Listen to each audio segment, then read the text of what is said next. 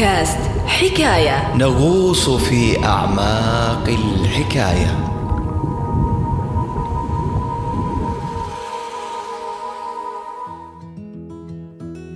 دائما نسمع أن الحياة في الماضي كانت أفضل بجمالها وببساطتها باللمة وبالأيام الحلوة والماضي الجميل.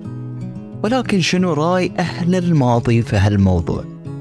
تتذكر كل مادة وتتذكر كل مدرس. تعيدنا الذكريات الأيام اللي راح دائما الناس تحن للماضي للبساطه اللي كانت عايشة فيها طبعا عندهم يعني دينة الحياة والعدل الحياة يعني الفقير فقير واللي عنده عنده يعني على قد حوله وعشان نعرف قررنا نجرب.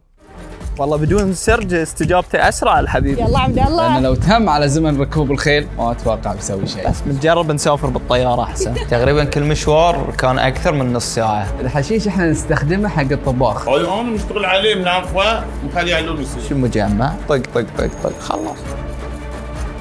ها تحمستوا؟ سلسلة نعمة من حكاية. قريبا في رمضان. بدءا من الأحد السادس والعشرين من مارس إن شاء الله.